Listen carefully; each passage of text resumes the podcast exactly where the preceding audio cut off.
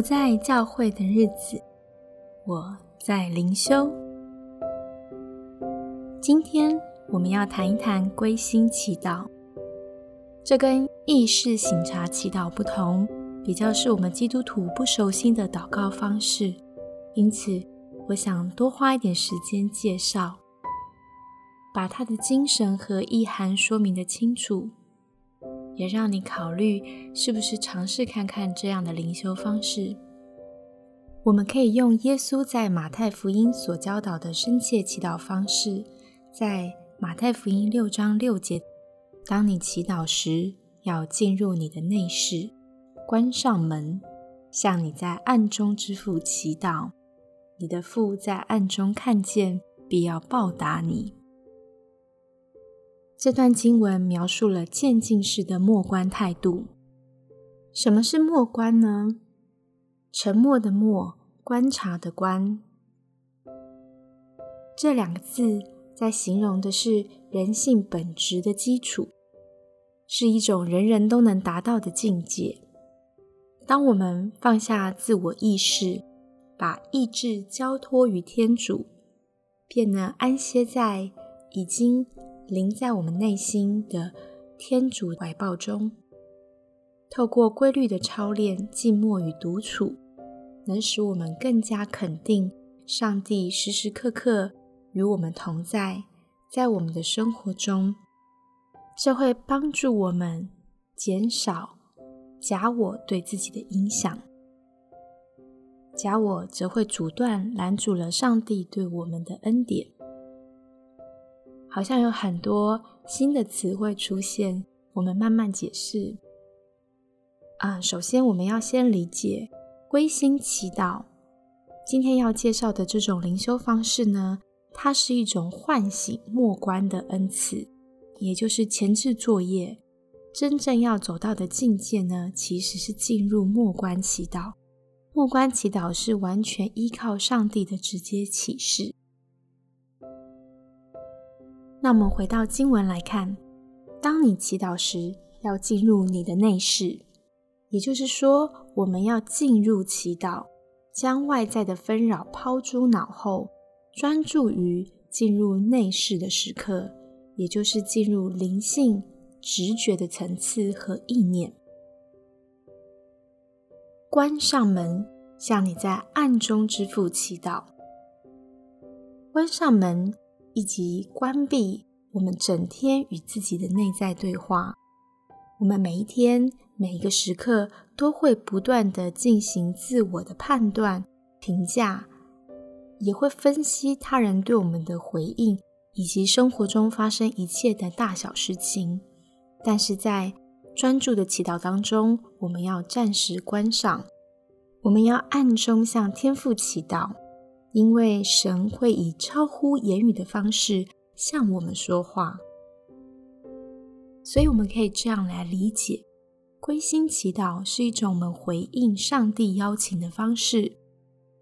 第一，我们愿意让上帝与我们同在，并在我们内心里行动；第二，我们愿意将自己的意志完全的交托给上帝；第三。我们会在静默中与上帝建立关系。为什么我们需要这样子的祈祷呢？其实要谈一谈基督教的人性观。刚刚有提到一个词，叫做“假我”，假的自我。这是指我们会理想化的自我形象，从我们是婴幼儿时期开始。我们本能的需求没有办法完整的被满足，因此就发展了在生存、安全、爱、尊重、权力与控制的需求上不满足。而随着我们长大，这个内在经验就会形成我们在潜意识里面的对关系的操控，也会造成我们情感上的创伤，而且。不知不觉当中，假我会透过在特定团体里面寻找自己的身份认同，来获取幸福感。换而言之，借着被团体的接纳来建立自我的价值感。但是，当罪在里面搅扰、干扰的时候，这样的需求就可能导致暴力、冲突以及不公义的制度。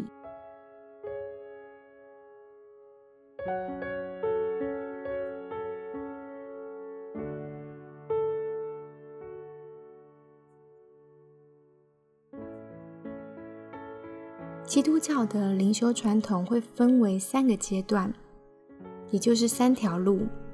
第一条叫做炼路，是修炼的炼；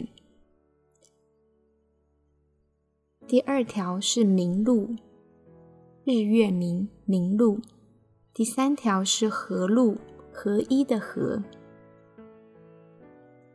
在基督教神秘主义的作者其实讨论了很多。在炼尽我们灵魂与上帝合一阶段，有非常多详细的描述，以及各阶段之间的进展，还有在过程当中可能会遭逢的身心灵层面的阻碍。不过，却对潜意识方面比较缺乏明确的说明。而归心祈祷，因为是以内在生命的转化为目标，并且用实际的方式带领我们进入内室。就希望可以处理潜意识方面，帮助我们全然来到上帝面前。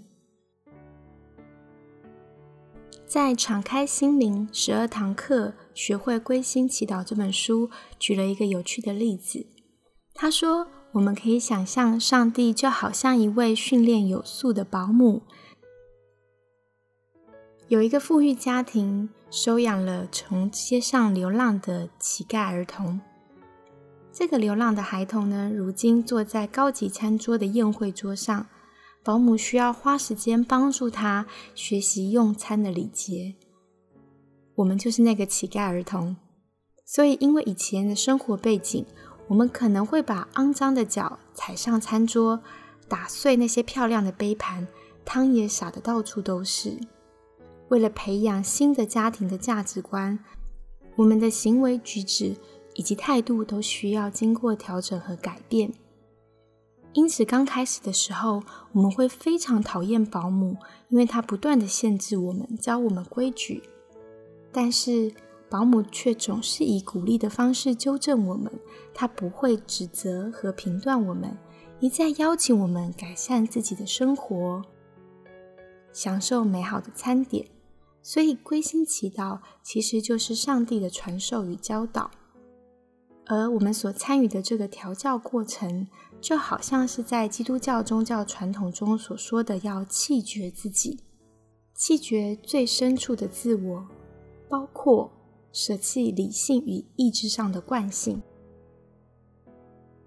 因为理性思维的本质其实是将思想简化了，一个思想可以涵盖无数的心思。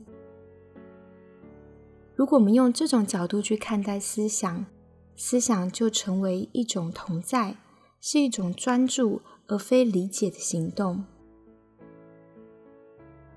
归心祈祷的根基是内在的静默。祈祷不只是思想或情感上的口语表达，这只是其中一种祈祷方式。而归心祈祷不在于打消或是脱离思想，反而是将整个人、身体、心灵和情感向天主全然的开放。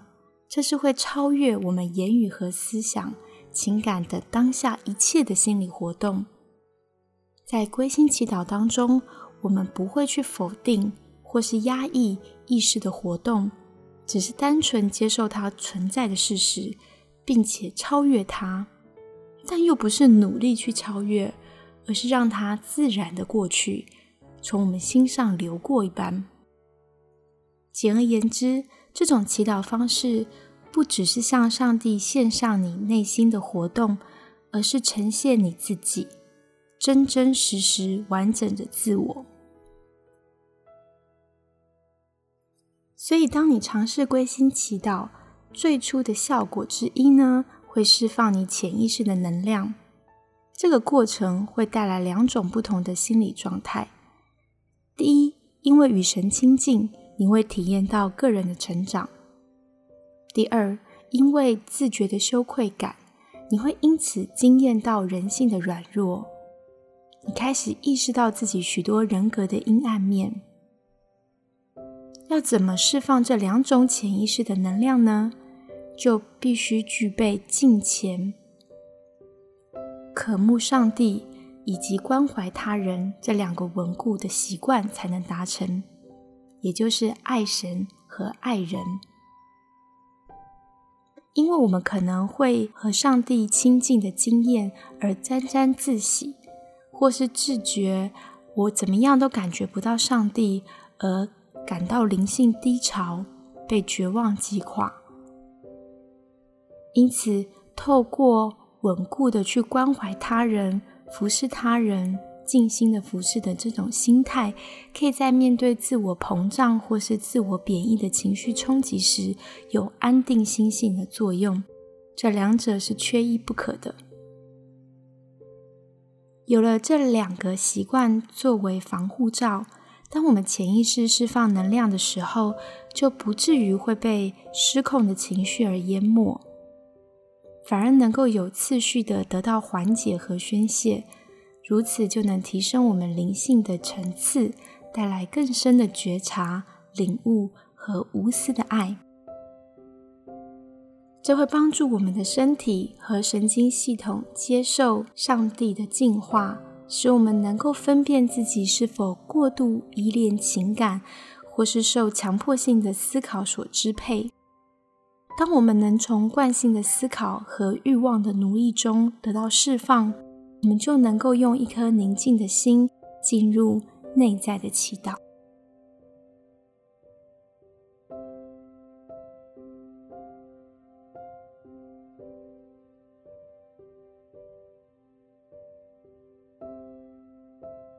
接下来，我们更进一步谈一谈归心祈祷背后的神学观。气绝自我，他鼓励我们在这样子的祷告当中安静，并且愿意放下自我的目标，是在于舍己和超越，是一种不占有一切事物的态度。这种精神可以帮助我们捣毁假我的根源。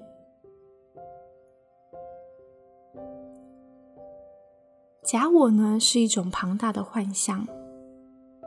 我们所有的惯性思考，甚至情绪模式，都储存在大脑和神经系统中。当某一个生活激发了我们的反应的时候，假我就像是电脑会自动做出反应，甚至还会微妙的假借宗教之名出击。但是。这些都是自我中心的病根。真实的信仰态度是来自于上帝，而不是假我。因此，神很乐意帮助我们在他的光照下看破假我的面具，而且能够走出他的影响，取代过去我们的情绪模式。在传统上，我们把这种除去旧有模式，依照福音价值观。在每一天生活的过程，称为德性的操练。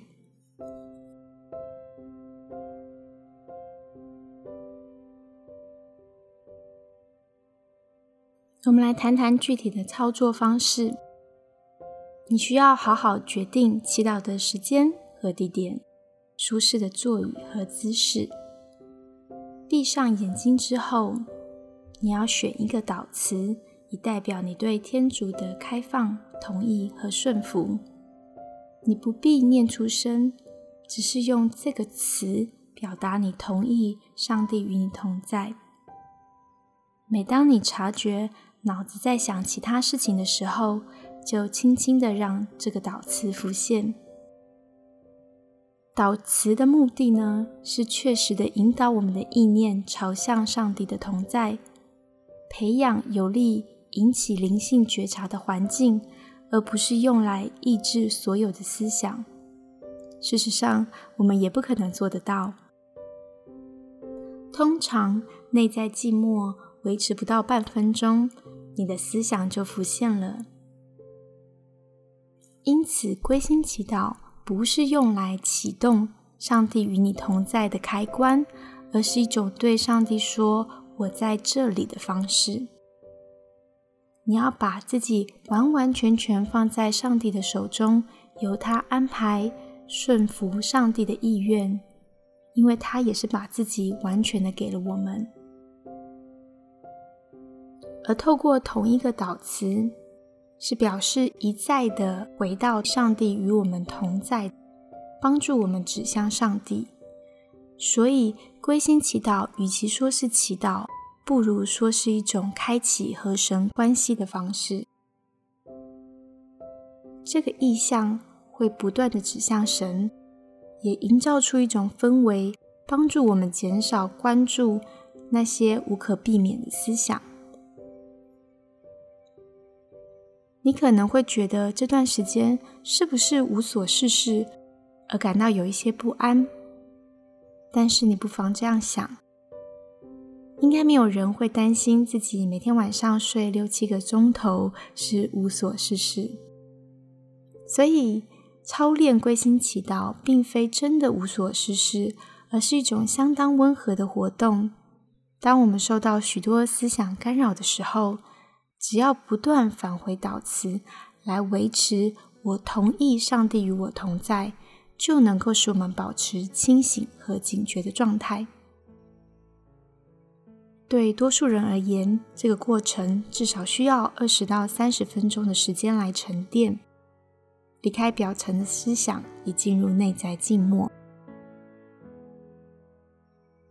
当你想要结束这段沉淀的时刻，你的思想会回到平常的状态。这个时刻是与上主交谈的美好时刻。或许你想轻声诵念祈祷文，或是开始计划当天的行程。在你睁开眼睛之前，应该先给自己两分钟的时间，因为当你脱离平常所使用的外在和内在感官时，你会惊艳到一种深层的心灵专注。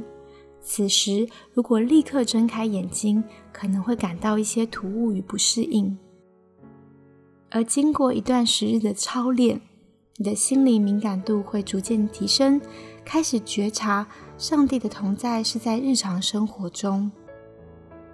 你会留意到从前觉察不到的心灵感应，不需要刻意去思考上帝，却发现上帝已经。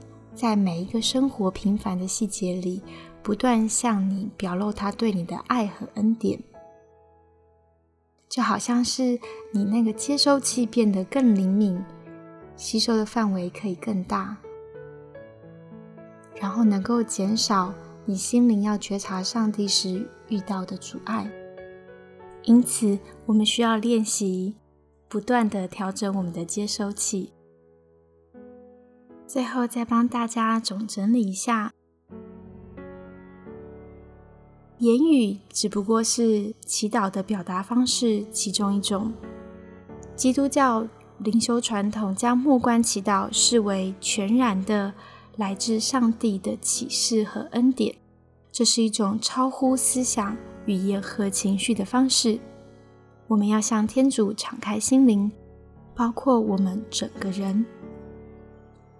而透过我们内心向上帝全然的开放，我们就能凭着信心知道，上帝就住在我们里面，甚至比我们的呼吸、思想、抉择和意识离我们更近。归心祈祷，则是帮助我们培养默观祈祷的一种方式，它预备我们的感官领受默观的恩赐。它不是要取代其他形式的祈祷，而是其中一种形式的操练，是为了增进我们和上帝的关系。这种祈祷方法超越说话的层次，而进入与基督共融合一的境界。它的神学背景是与住在我们里面的上帝。圣父、圣子、圣灵加深关系，也协助我们建立信仰团体，将所有的成员凝聚在彼此的友谊与爱中。阅读圣经，聆听上主的话，就是培养我们与基督友谊的传统方法。这种聆听的方式，很像是与基督对话。我们每一天与基督相遇，反复思想他的话，我们与基督的关系就会从泛泛之交加深到更深切的友谊、信任与爱。而在这些祈祷当中，谈话会越来越变得精简，就走向了共融合一。我们可以选择一个导词。作为同意上帝与我们同在的象征，比方说天主、耶稣、阿爸父神，或是上主求你垂怜我们，可以是一句短词，或是一个字。透过这个导词，我们要从内心凝视上帝的同在。当你发现自己，思想跑偏，出现了不同的内容的时候，没有关系，就轻柔温和的返回你的导词，因为我们的思想是无可避免的。轻柔的返回导词是指不要努力使劲，因为这就变成由你发动，而不是上帝的发动。在归心祈祷的过程中。最后，祷词可能渐渐变得模糊，甚至消失。祈祷结束后，请你继续闭上眼睛，静默几分钟，让你把静默的氛围带回日常生活当中。这不只是一个人可以做，也可以跟你的小组或是团体成员一起进行。或许这些说明并不是很容易能够理解。我想向你特别推荐 Thomas Keating 的书。我今天主要分享的内容是参考他所写的《敞开心灵》。另外，在《基督徒的末关之路》这本书也有更细节的去谈到情绪与灵性的关系。也欢迎你参考另外一集，我们直接带领大家使用归心祈祷引导语来操练。愿我们在祈祷当中，深深的感受上帝的同在。希望这样的分享对你、对我都有帮助。